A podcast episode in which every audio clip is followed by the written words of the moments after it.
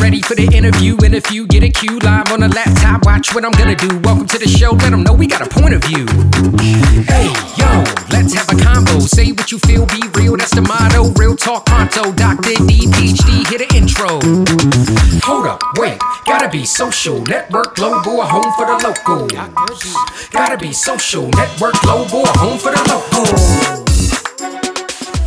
All right, Emily, uh, we were just chatting before we hit record here about how crazy things are on this planet right now. So what are you feeling? What's what's going on with you right now? Oh gosh. Um, that might take a couple hours, but in brief, um, not even the latest mass shooting, but the one that happened yesterday in Highland Park, Illinois, during the Fourth of July parade, Yeah. um, was right in my backyard where I grew up. Um, the shooter was on top of a restaurant that I've eaten at probably a thousand times, literally, in my life. Um, so had to spend my holiday checking in with loved ones and family and friends and friends of friends and um, on the heels of the everything the Supreme Court is doing, but especially for me, the um, Dobbs decision, Mhm. It just feels like a lot. I feel I feel tired. Um, yeah, that's my honest answer. I feel tired. Yeah. You feel like a lot of people feel tired, like generally, like that most people are fairly fed up and just exhausted by everything that's happening? Yeah, I do. I talk to a lot of people, um, friends, loved ones. I work on a social justice committee through my synagogue, and a lot of people seem to feel paralyzed, I think, as well as tired, where the desire to help and make change and save lives is real. And so many people, there are just so many fires going on at once that people feel kind of paralyzed. Where do I put my efforts? What do I do? Who do I help? And it's exhausting. Feels like that um, there is a pretty strong consensus of people just fed up with all this. But how does that square with what seems to be a lack of listening to what the general public wants versus what the policies and laws are currently? Honestly, that's part of the source of my exhaustion is it is so unbelievably frustrating that I mean there's so much research, so much of our country wants common sense gun laws. So much of our country wants women to have the right to choose. Um, and so it's, yeah, it's how do we bridge that gap? It's how do we make our voices heard? And the obvious answer is vote. But um, I live in Texas and we have some of the worst voter suppression, or maybe the worst voter suppression in the country. And it's they don't make it easy. They make it really hard on purpose. The upcoming election um, is supposed to be i think the most difficult. Our ballot we have new machines. Our ballot is several pages long. Um, you can't vote straight ticket anymore it's not on a holiday obviously they're putting more restrictions on voting by mail so it's really hard to know where to turn and to um, bridge that gap. It seems like a minority of our legislators are really turning things on their head. Yeah, it does seem like that. And kind of keeping in line with this, um, with your book, and it's very interesting that um, Deb approached me about chatting with you. And what an interesting time in talking about abortion. And then your book, which is a, a very large central theme, to that, especially as soon as you get into the book about that. What are your feelings as you, you know, this book and then what's happening with abortion? Like crazy, like Yeah, the timing feels not to get too woo woo, but it feels kind of like it was maybe meant to be Mm. because I started this book in early 2011. I started taking notes and jotting things down and um, was working was I my first child was six months old, so it was definitely a slow process writing this book. But in 2010, when I started writing it, I, I could never have imagined that the book would actually come out after um, in a post Roe world. That was nowhere in my mind. What I had hoped to do was normalize some of the conversation around abortion because I noticed I carried a lot of shame about my own that I don't think I was even aware of until I did some therapy. Um, and when I started finding the courage to talk about my own abortion with friends, um, I would hear so often, I haven't told anyone, but I had one also, or I had two.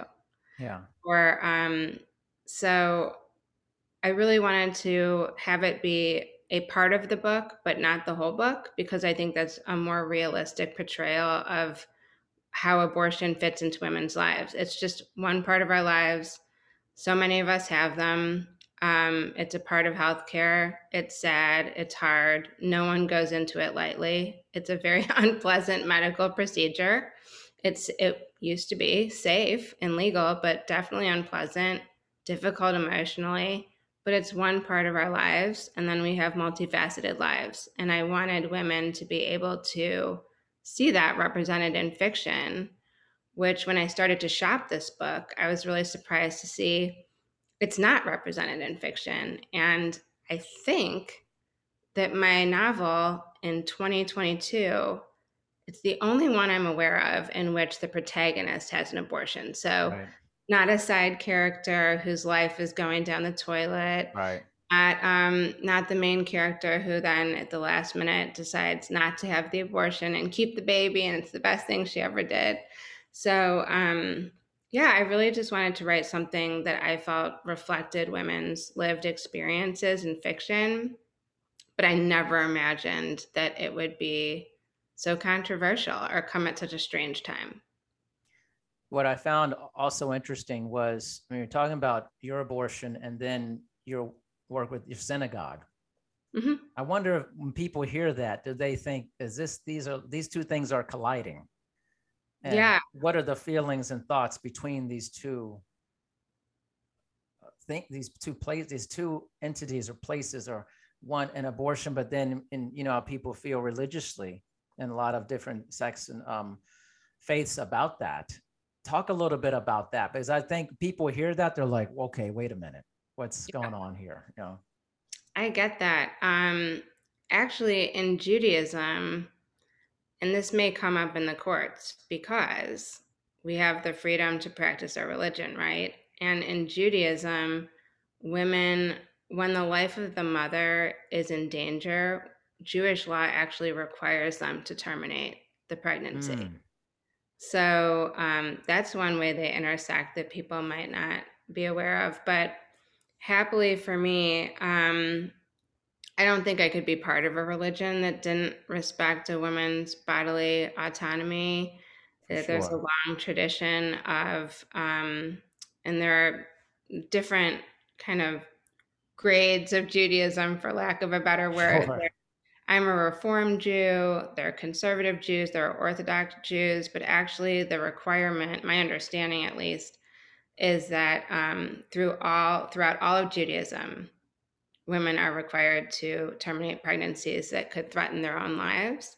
So um, my it does it does sound like oh a, a house of worship and social justice work and um, pro-choice advocacy might collide but actually, that I've learned through the synagogue is largely a fiction. I attended a wonderful conference um, for the synagogue with an organization. The acronym is Sacred. I'm not going to get all the words that the yeah. letters stand for, right?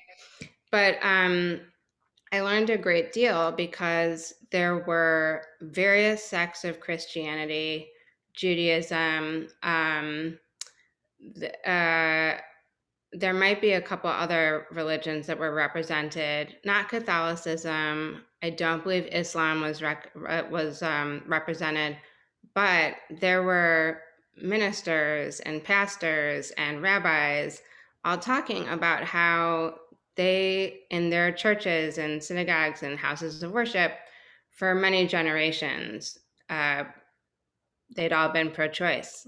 And yeah. this kind of fiction by the right wing fundamentalist Christian group really glommed onto the anti abortion. Um, anti-abortion line which has caught hold of a lot of people but the vast majority of, of faiths including most sects of christianity are supportive um, of women's right to choose so it sounds like they might clash but from uh, one, my rabbi who i'm who i do this work most closely with is a very outspoken reproductive yeah. justice rabbi so there are a lot of faith leaders who work in this space. One reason I wanted to talk about that is I, th- I think it's really important. I feel very similar to you about mm-hmm. that with faith, but I think my observation is that kind of the the general population doesn't know that. What right. they hear, they they see and hear is what is the the large minority, the yep. squeaky wheel, if you will, yep. that is somehow in a weird, crazy way of just latched onto this. So my question is, why is this become such a large topic for uh, con- right-wing conservative evangelicalism? Uh, when we see the opposite of probably what's more mainstream, mm-hmm. see. Mm-hmm. I think that's a great question. I'm probably not the right person to really answer it the best. I think uh, a historian, a religious historian, mm-hmm. might give us both an answer that would knock our socks off. but I think at the root, I mean, my layperson's understanding and take on it is that this is a way to control women and it's about holding on to power. And it yeah. sure seems like white Anglo Saxon Christian men are feeling threatened. Yeah. Um, I think they're feeling left behind and sort of see what's coming that people of color now can achieve all kinds of things based on merit, that women yeah. can decide not to have children or can decide to have children and can go in a bunch of different directions.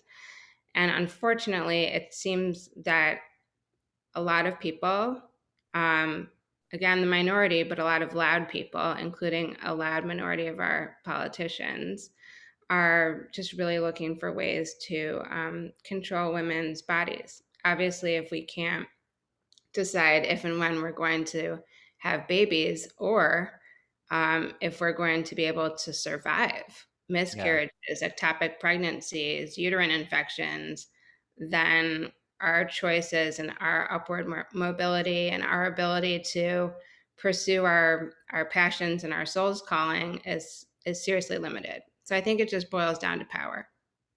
Doesn't it always? Doesn't power, money. It's always like yeah. follow yeah. the money, follow the power. It's this whole thing that we have like as humans is this thing is desire to like have relevance yeah. Like being relevant like nobody wants to feel obscure and feel right. like they don't matter. Yep.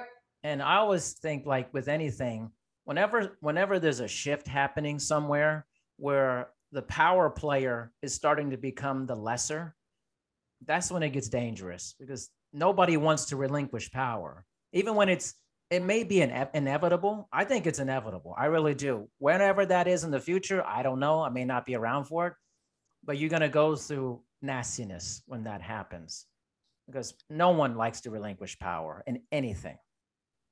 That's right. That just gave me like little goosebumps because I feel the same way. I feel like it's inevitable. And I feel like that is why some of these politicians are doing such outrageous things. It's almost like yeah. they're cornered. And so they're yeah. just like doing anything they can.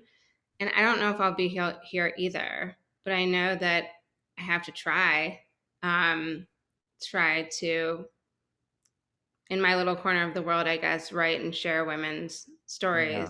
Yeah. Um, but I, I, think you hit the nail on the head. Yeah. I, I just, I actually think this. I really, when I talk on my podcast, I just don't. I don't hold anything back. I just, I, I try to. I'm not crazy about stuff, but I just try to be like intelligent and be like, hey, I think the reality of these situations is that the country, I think, in general, the people are more progressive are moving forward. Everything from our technology to our mindsets to how we treat people, we're becoming alive on that. Mm-hmm. I think we really are. It's just that if you're paying attention to a lot of what's out there and news feeds and algorithms, it makes you think that's not the case. But I don't think that's true at all. Yep. I agree with you. And I think um I think you just hit on another really important kind of um divergence is where we have conversations with the people we know mm-hmm. and care about and everyone seems pretty reasonable. I know. and then you've got this you've got all the different news. I I've I, I really haven't watched much news mm-hmm. since election night 2016. Yeah. I, I, just kind of can't yeah, handle it. The same way. Yeah. Yeah. And it's been really interesting because I find that the things I need to know about always find their way to me, but I mm-hmm. don't need to have 24 hour cable news yeah. on to get it. And that sort of keeps me in a state of like mild fight or flight all the yeah. time. It's just not great. So um yeah. yeah, I get that.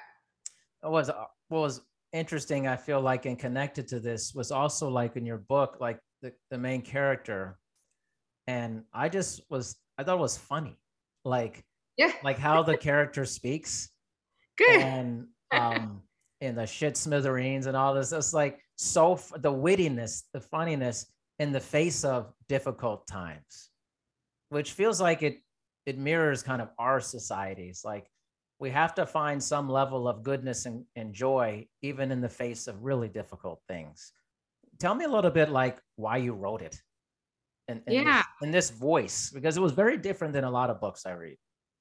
Um well, first, I'm glad you found it funny, and I'm glad you weren't offended by the shit smithereens. I no, got a I laughed out loud a lot, actually. I got a lot of pushback on like literally. I got a comment from my editor that was like, "Too much poop." I'm just like, "No, come on." um, but really, I wrote it. I didn't. Um, I didn't have. I know some writers are just always right on task and they know exactly what they want to do and the message they want to send. Yeah.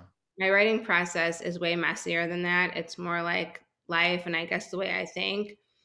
I um I had found the period my 20s and early 30s and many of the people I cared about, the women I care about, I found that time to be as a dear friend of mine says, a real gong show. and um and I didn't really see that. I I've always been an avid reader. I love reading. And I and I love fiction. And even the fiction, the fiction I love the most, even if it tackles hard topics, and I always like my fiction to tackle something that's going to make me think, show me a new perspective.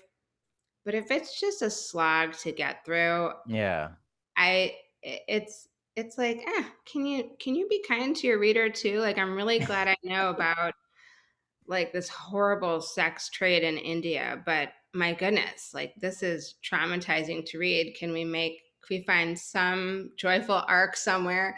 So, um, and I think that that's also life. I mean, that's how I've gotten through all of the hard things um, in my life is found ways to laugh and find humor and find the absurdity. So, anyway, I wanted to represent that time and kind of unpack my own feelings about that time. I think they're painted for women, at least white professional women, um, which I can speak to, as this like wonderful time where you meet your partner for life and everything just kind of falls into place.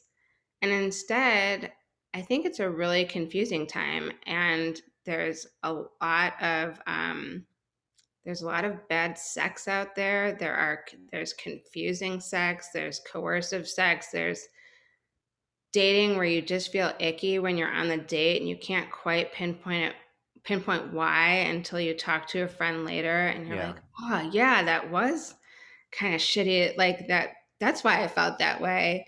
Um, and I just wanted to kind of get that down on paper. My first draft was 10 gajillion pages long.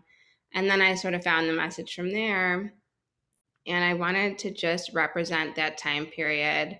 And sure, it was fiction, and you have fun with fiction. So some of it is a little, you know, blown up. Like, um, I don't think everyone gets married where there's a funeral happening in the same event space Right. at the same time. but um, I just wanted to get those feelings and those experiences down and definitely normalize the conversation around abortion, but also these other things about trying to make it in professions that maybe are male dominated yeah.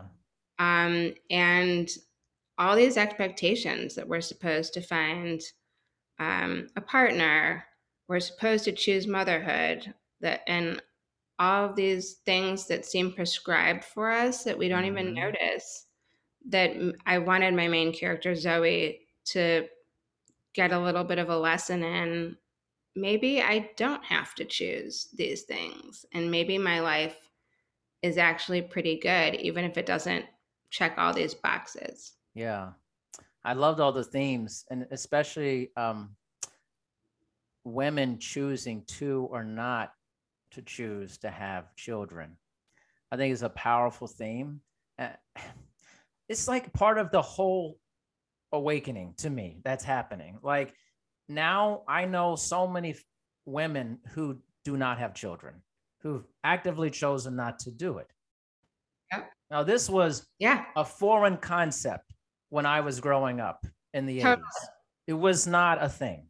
This Yeah. person was a leper. They were like, What's wrong with you?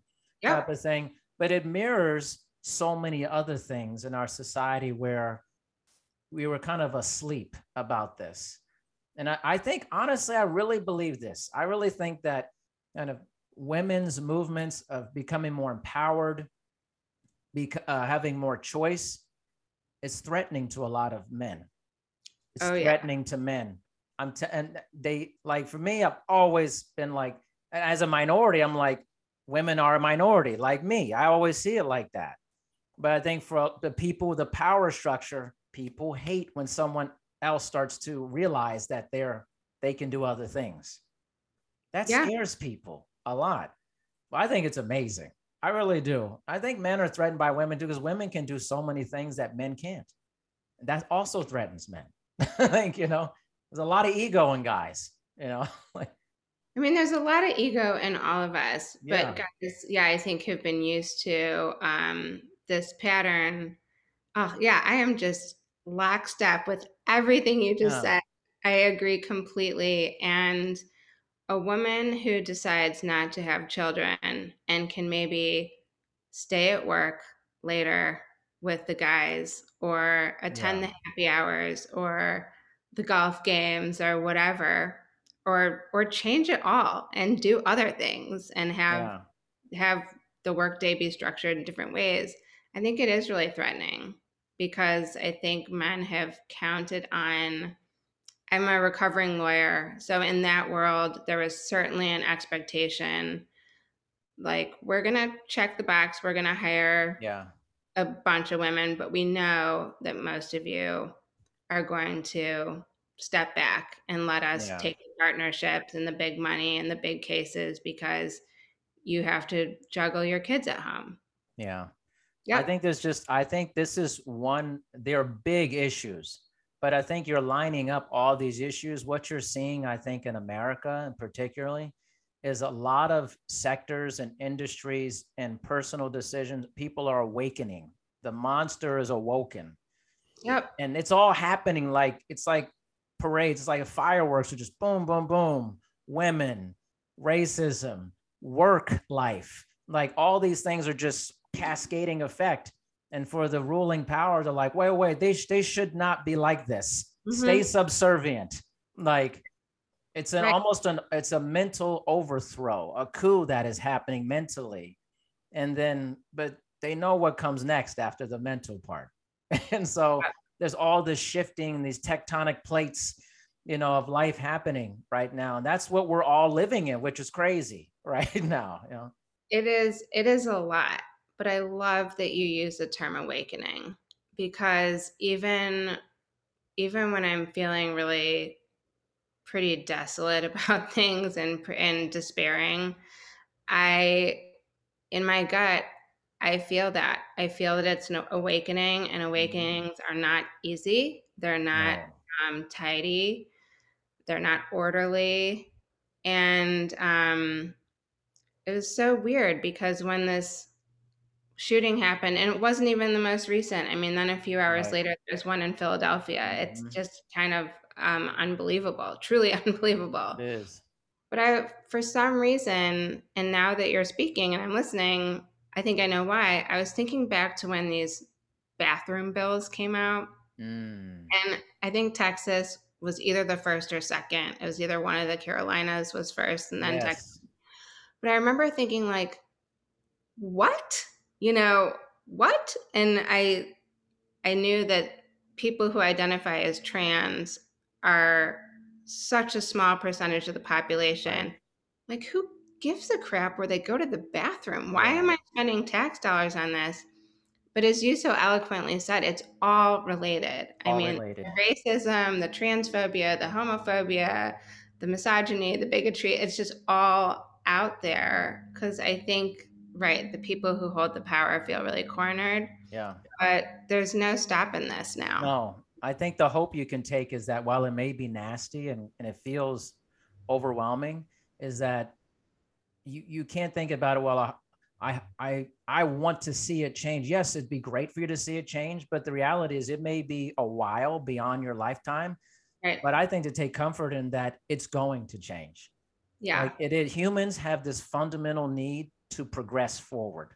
Yeah. It's just in us. We're not going to be like in creating, just create the wheel and stop there or start, you know, uh, creating gas powered cars and go, "Oh, that's it. Like, and this is the same thing. It's just a more hot button issue. It's going to move forward.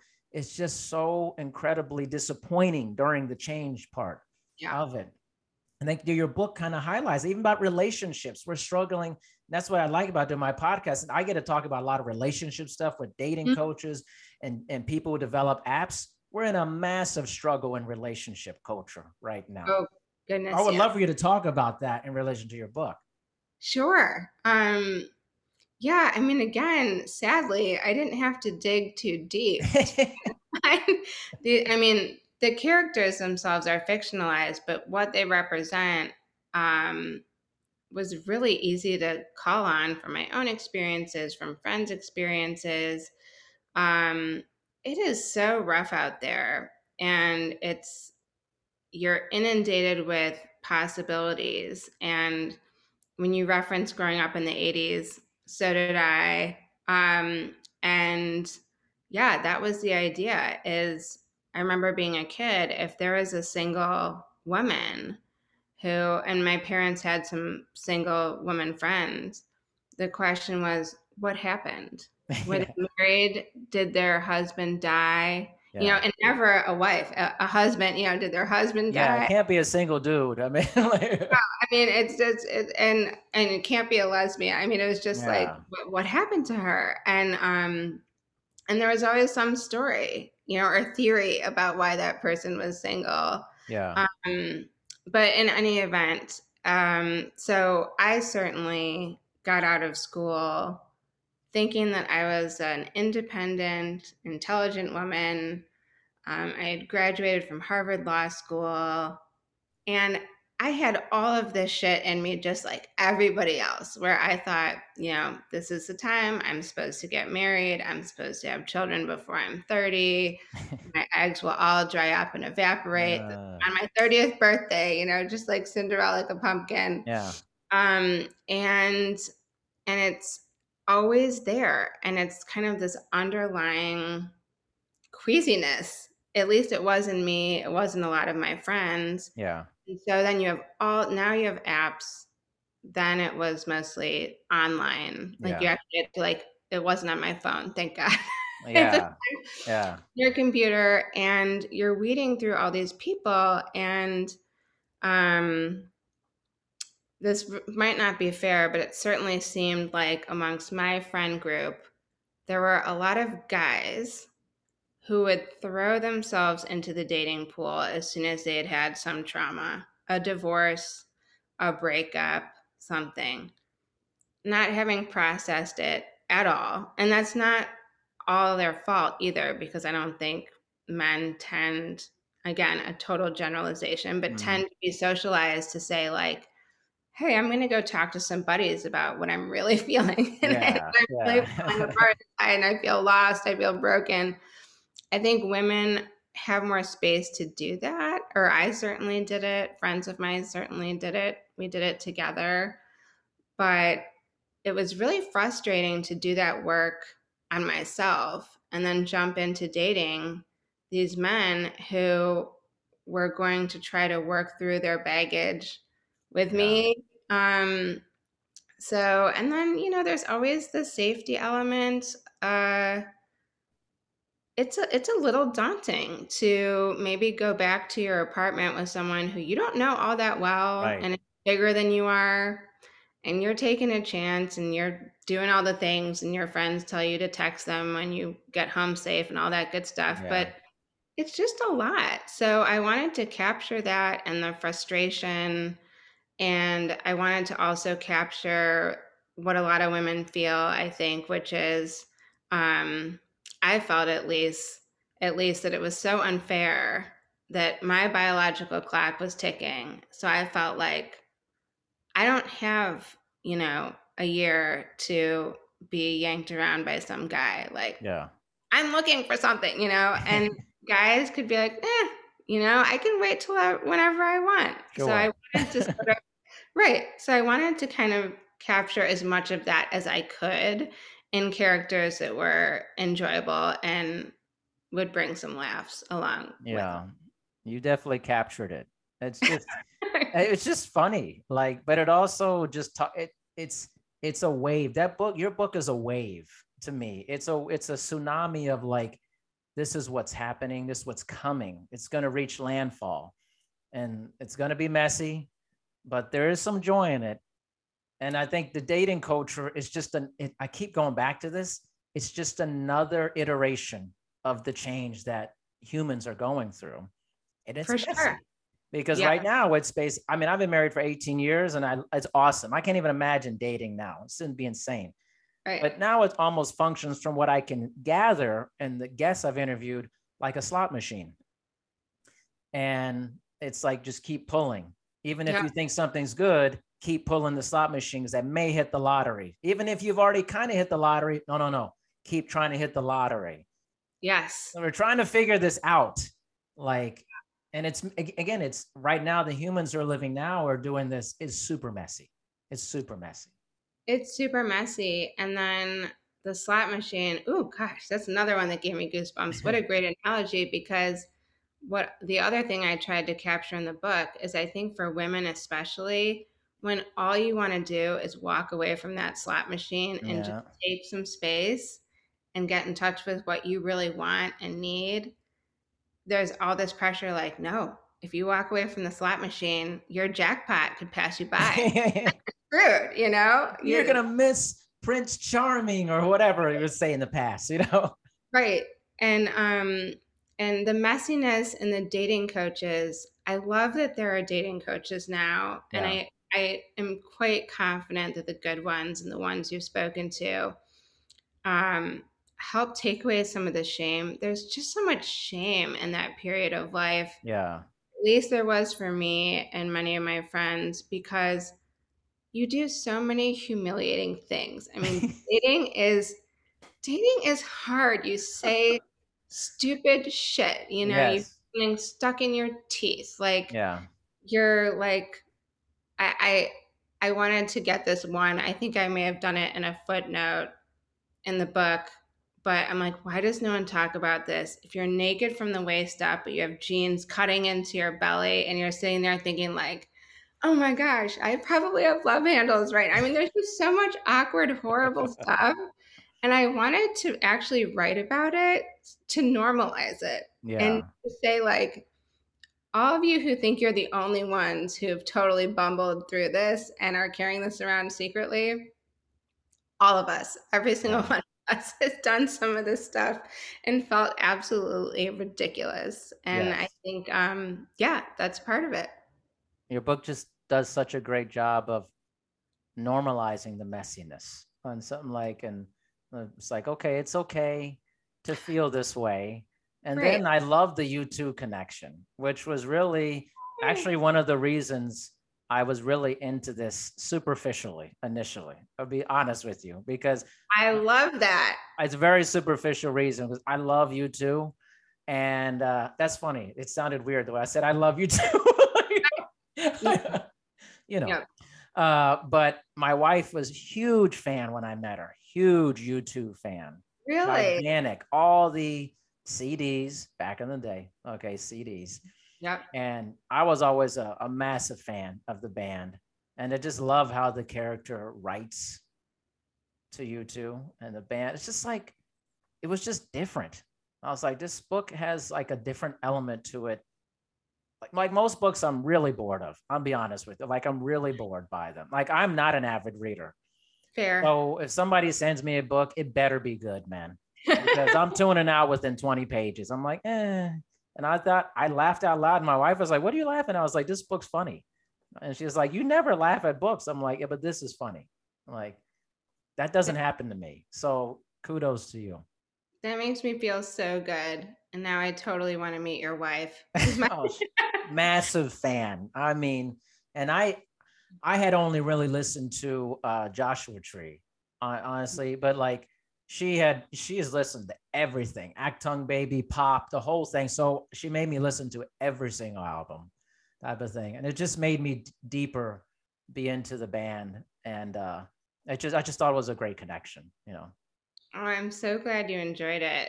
Thank you. I um I I've always been a huge fan and I knew they were going to be a part of this book somehow and they sort of represent this this like perfection. I mean, they're they've been friends for Yeah. more than 40 years. They split their earnings equally. They always have from the beginning, and they put the, each other first before the band. And then, of course, in their music, they ex- explore a lot of these themes um, or life themes. Obviously, Yeah. they're not coming at it quite from the perspective I, I am, but um, but they do it in music that I love to listen to, but it actually explores some pretty heavy It themes. does. Yeah. And um, my husband just said one day, he's like, What if Zoe wrote, instead of just her regular diary, what if she addressed each diary entry to the band members? And as soon as he said it, I was like, Yes, that's what I'm to do. Yes. So yeah, and got the lyrics in there, and um, it just felt authentic to me because they're always all of the messiness. I've always gone to their albums to sort of help me feel Yeah. it, process it. I mean, think about like I mean some heavy stuff like you know Sunday, Bloody Sunday, Bullet Mhm. the Blue Sky. I mean, all these songs it's just like almost revolution and pain and Mhm. suffering. Um, and it just always just pulled me. Every time I heard, it, I was like, man, this is like just amazing. So I was like really uh, like when I saw it, I was like, yeah, I'm gonna be talking to Emily. I love that. if nothing Yeah. else for that reason, man. You know, it's like that's such it's such a cool thing, you know. It just it just made me feel remember like meeting my wife and how like over the moon she was about that band. Yeah. And then it pulled me in, and then um and it's just life is interesting that way, you know. Mm-hmm. Yeah. And um and I mean some of their early songs even that sound really like poppy and they're kind of coming Yeah. out 70s punk. Um it's about some really serious shit. It like is. Bono losing his mom and Mhm.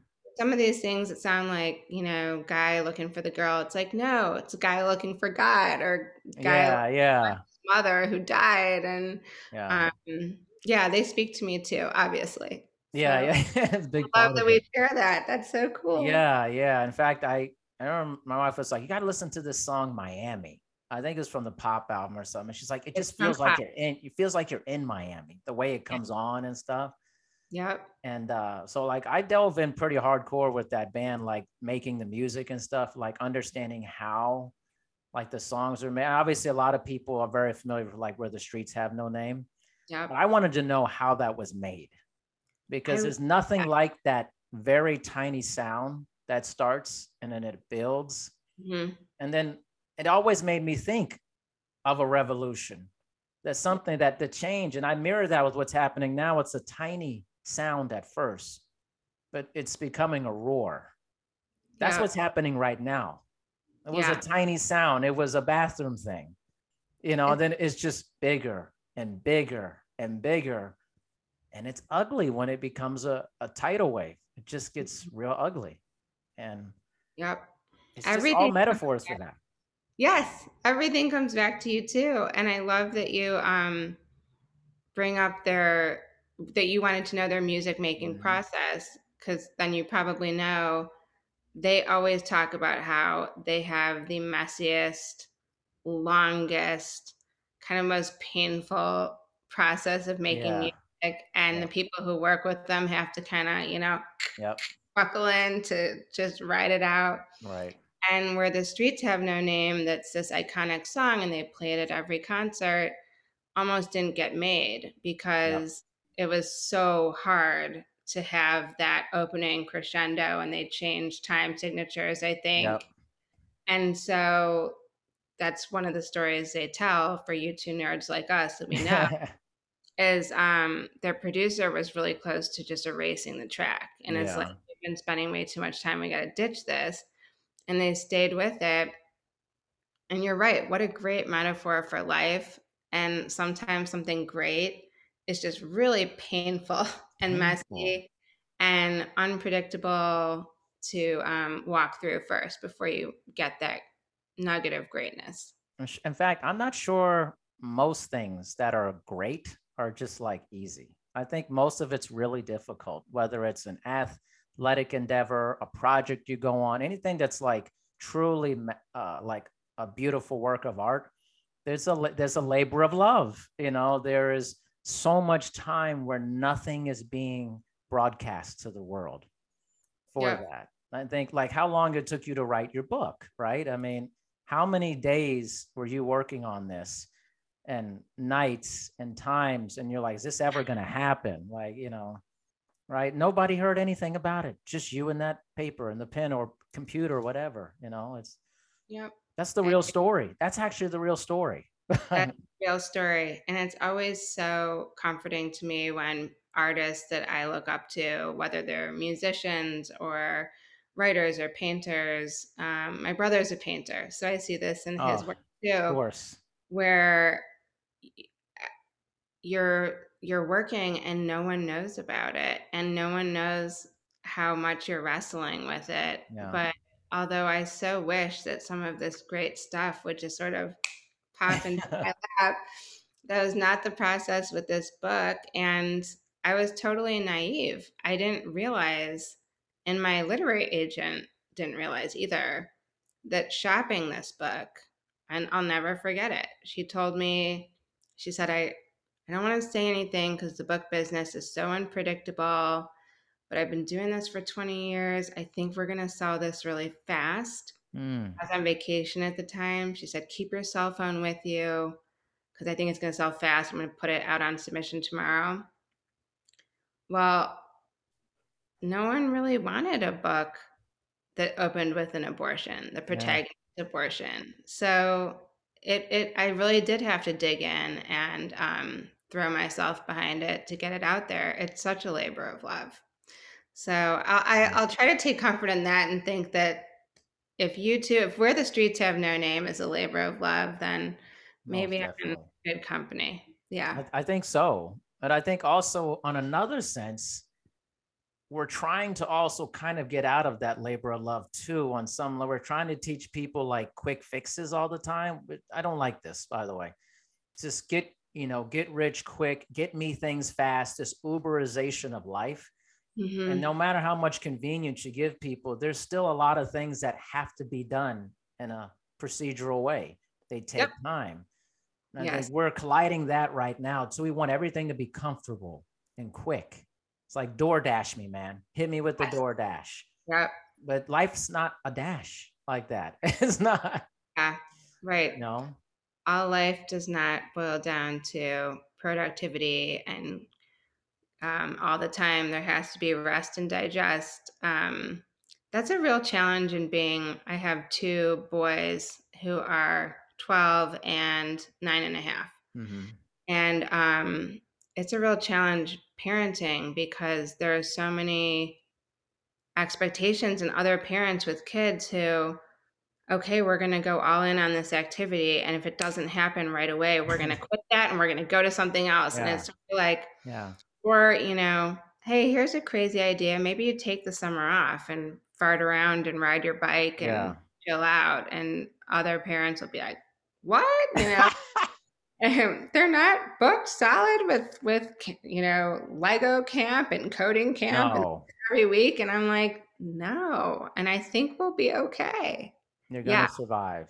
My Um, daughter is 10, almost 11, and we were doing summer camps and stuff last year, and we just got rid of all that this summer. And she's just like playing with her friends outside, or they go to the pool together here and there. These little kind of mini kid dates, you know, and stuff like that, where they just kind of like smash together and say Yeah. whatever and do these things. It's just so much better. So much better. You know? Way to go. Yeah. Yeah, I hope you and your wife high five. I mean, that's that's some. I think that's great parenting, but it does make it harder, doesn't it? It does make it harder. But you know, I'm all I'm all about that though. On I've never been afraid of that my entire life. Uh, maybe it's because I grew up in a military family and I saw Mm. my dad go through the steps of being promoted as an officer, moving up the ranks, yeah, how much time 28 years become a full bird colonel and putting in all the time, the effort, all the moving we did. I saw that and I thought this is you you don't get anything without taking a while to do it, being consistent. And like I approach everything in life that way. And my podcast, this is like, I don't know, 460 something episodes. People go, How do you do that many episodes? You just do it. You just keep going. And you I don't worry about all that other stuff, the monetization or all that. I just just book them. Boom. Deb knows. Come bring it in. Boom, boom. Because I feel like if I have the if I have like a thousand conversations with with someone, hmm what what's that going to do to my life? I mean, Mhm. but that's Mhm. going to take like five to ten years for me to do it. yes, But yes, how great is that going to impact me as a Mhm. human? If I hear all these different perspectives, it has to change me in some Yeah. incredible way. I just need to take the time to do it. You know. Well, you have um it's really apparent in your podcast. You have just a natural like resting state of curiosity. And and that's such a gift because then you bring so. so. many different perspectives and niches that your listeners wouldn't know about, yeah. work that your listeners wouldn't know about um, to all these people. So I think it's really cool. Thank you. So is there another book coming or is this like a Yeah. So really? Um, yeah it's it's i have learned that's that's another thing i've had to try to work on my patience it's not so easy to write a book while you're promoting a book Yeah. but i do have a third of my next book written which is really about the power of female friendships and relationships and i Ooh. that that will probably be very relevant when I can finally get some quiet time and get that finished. Um, and then I have a third book in my mind as well that's um, that's also about female power. I'm noticing a theme. Yeah, this is a, th- a female Yeah. friendship thing. Like, talk Mhm. to me about that. Like, I'm curious about that. Why is that such a big theme for you? Um, I honestly, I'm. It's really interesting. My dad's side of the family, I am like the only female. My my dad has a brother. Um, he has two sons. My I have a brother who is expecting a second son, and it's just all these males. And um, and so I don't I don't know that has to have something to do with it. I don't know exactly what, but I have found I think especially during that gong show of my 20s that there is something magic and special. And this is the one area where I feel sorry for men because I don't think they're socialized to make these kind of relationships where I feel like my female friendships have literally saved my life so many Yeah. times and um I the book started uh, I did like the proverbial thing where I jotted it down on a cocktail napkin on an airplane. I went to this overnight camp for girls that's really old. It must be and it's um like 110th season I think hmm right now.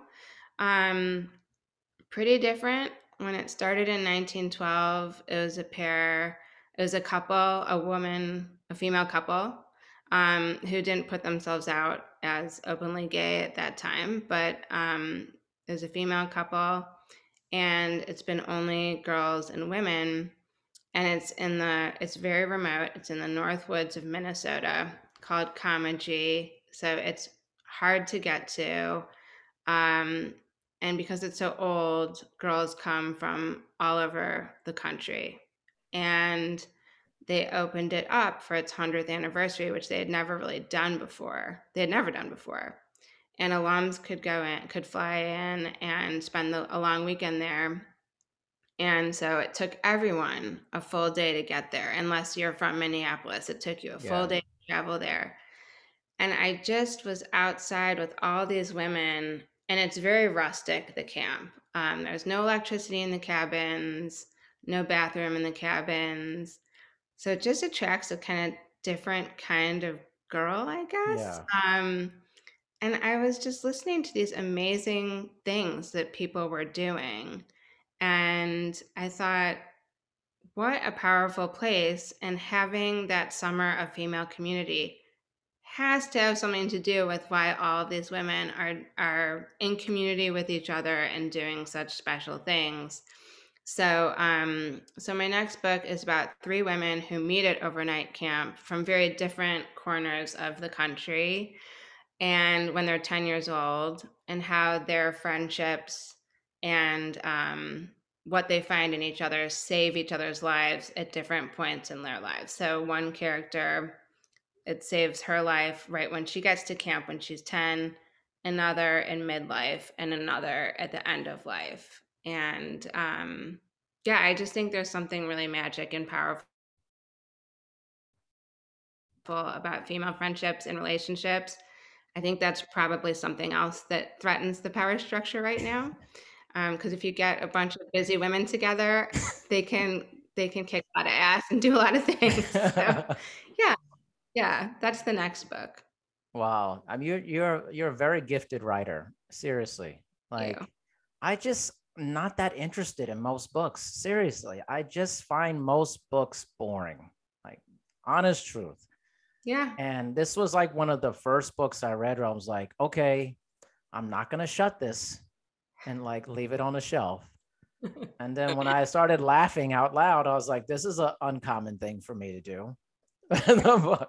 Great. Well, that makes me so happy. Thank you so much for saying that. And that's really what I wanted. I want I wanted readers to laugh. And I think yeah. especially things are so hard right now. There's something powerful about getting to laugh at it. Yeah.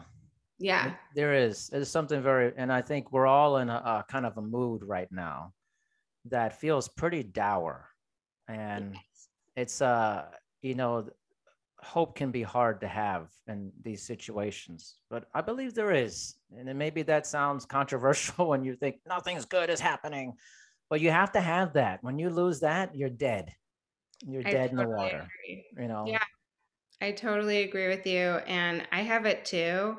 And I have that same feeling where I have it in the pit of my belly, this hope. And sometimes I think, like, why do I have that? The Yeah. world is on fire.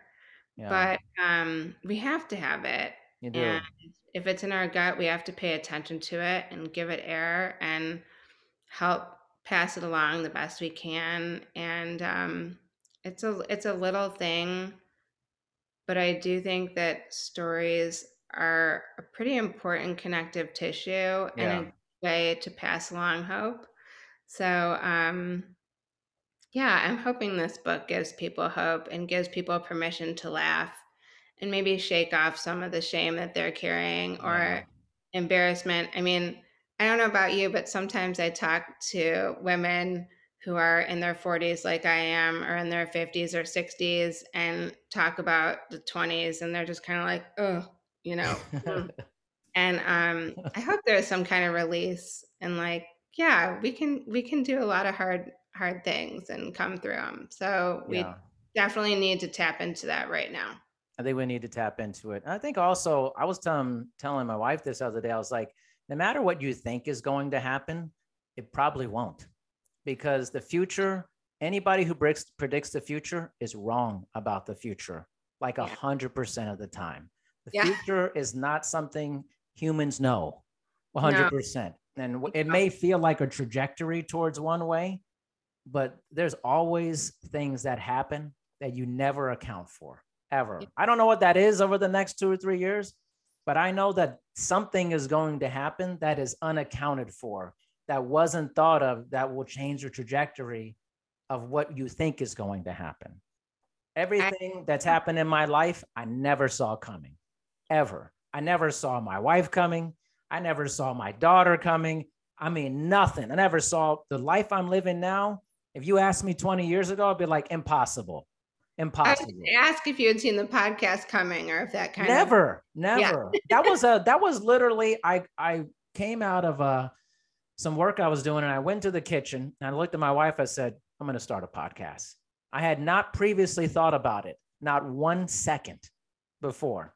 And she was like, Of course you are. I was like, I love it. So Yeah. you are you are as my husband and I would say MFEO meant for each other. Yeah, yeah. If she she's like, yeah, that sounds right. That Sounds that's right. perfect. Yeah, but I never saw it coming. All the good things in my life, all of them, I never saw them coming. They ne- and everything I I predicted. I live in Washington State. When Mhm. my wife and I got married, we wrote the states that we would never live in when we were like 23, 24. Washington was on that list. Washington State. Uh, we live here now. You just don't know. How can you say you know? I'm like, I'm laughing because I had never been to I can't believe I live in Texas. exactly. I still, I mean, I have been there for 13 and a half years, and my family was on spring break in Florida, and someone asked, Where are you from? Clearly meaning our family. And I said, Chicago.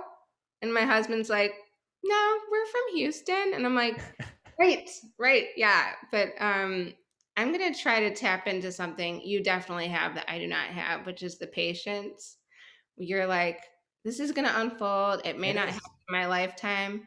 And I'm thinking, like, I really want it to happen in my lifetime. Everyone does. Oh my, everybody I talk to has the same thing. And I equate it to this thing that like we no longer do these like 100, 200 year projects where we say it's okay if this lives beyond me.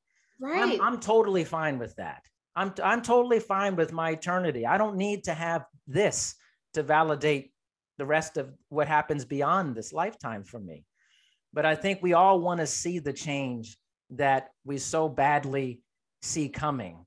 Mhm. I'm just okay with it. I'm just like, listen, if I'm a if I'm like a a piece of the puzzle for that, I'm good with that. There's there's, there's greater adventures for me beyond this time. You know, so I feel like we need to we actually need to have projects that live beyond us. Like I view my podcast like that. When I'm dead, this thing will con- somebody will listen to it yeah. my daughter will hear my voice when I'm gone. Like Yeah. we don't think about life enough that way, in my opinion. Like that's the patience I think is really important. You know, You've just given me such a gift by saying that. I really needed that perspective. wow, Thank you. wow, really? Yes, hundred percent. I'm just like, no, we I'm every, you know, every woman, I'm like, no, every woman has to have everything right now. I'm like, they have to be safe, they have to have the right to choose. And of course that's what we want. And we don't want anyone to suffer or be discriminated against or pushed down. Um, and we just want to get where we're going. Yeah, but yeah, there has to be some satisfaction and acceptance of this is my place in my time That's and I'm right. work the way in my little corner, the way I can, and just kind of let go of the rest and have faith and hope and Yeah. yeah, find Plenty our of women never saw other women get the right to vote. Plenty Yeah. of women saw that. Yeah. I mean, just to, just depends the time you're born in. You know, Yeah. I always think it's like, well, what are you going to do in that time? You can't travel forward, you can't travel backwards. You can only live in the time you're in. And, Yeah. And you have to make peace with that. I feel like, and a lot of Yeah. people don't want to make peace with that. They want the change to happen now.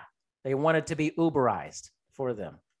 Like, it feels it feels very desperate. I mean, yeah, I feel like I can I have an easier time finding patience with, you know, I took breaks writing this book because I had children, I had job, I had life come up and I Yeah. was okay with that. But the the big things, the people who are suffering, I've always felt just desperately impatient Yeah. about that getting better. But of course, that has not been the trajectory of the human race. So no. that's probably not going to happen for me. Um, but what a gift! And my, I love that perspective because my my third book is inspired by my paternal grandmother, Mm, who um, was a Russian Jew, poor, um, and in nineteen, hold on, I'm very bad at math, thirty seven got a full scholarship to the University of Chicago, which was just kind of unheard of at the Yeah. time. And she was apparently, we have very little of her, um, but have some report cards. She was apparently just really, really intelligent. And she couldn't go. She needed to work to help support her parents and siblings. And so she couldn't go to college. She died really young in her 30s of breast cancer. And I think, okay, she she was born way she was way ahead of her time. yeah. And I like to think maybe that I can help sort of bring her legacy forward and write some of her story and um so yeah things unfold sometimes in a different way than we plan they take a lot longer than i would like Always longer. But what a great perspective. And if we can just be moving in the right direction, that's worth something. It's So definitely worth something. Oh no, no problem. Life Yeah. just kind of like a contractor. You think they're gonna get the job done in three months? It always takes like a year. I mean, it's just Ah. bank on it being longer. But I just needed that right now with everything going on. It just it Yeah. really does feel so desperate on so many levels. And it is. I mean not not to diminish it, but of uh, course. but I don't think, at least for me, I can't be at my best if I'm living in a state of just No. constant high anxiety. I need to sort of step back and realize, okay, this is a marathon, not a sprint. Sometimes I need to find time to replenish, but then Yeah. I'll wake up the next day and keep going. Most definitely. Well, Yeah. Emily, I mean, I had really no expectation for this conversation because I just go in and I go, see what happens. Cool. It was awesome. I mean, really, really, you're such a wonderful person. Seriously. Thank you so much. I feel the same way about you. I'm so grateful to have this chat and just really appreciate knowing you and thank you for your work. I, Thank I'm curious too, so it's really fun to open up my app and see that I can listen to like a sex expert or Oh, someone yeah. talk about um, like physical health or the whole spectrum. So thank you. Thank you. Please tell everyone about getting your book, you know, the whole spiel. You got to promote it. All right, I'll do it. I actually I do have a copy. It's gonna show up backwards. My 31st Year and Other Calamities by Emily Wolf.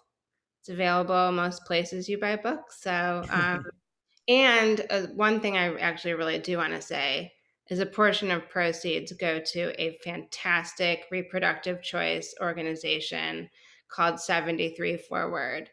And they, all of their um, time, money, and efforts go to making sure that everyone can have um, physical autonomy. So, um, yeah. Wonderful. Emily, thank you so much. Emily Thank Wolf, everyone. Dr. D. Thank you, Thank you. Dr. D. All right. Good. Take care. You too.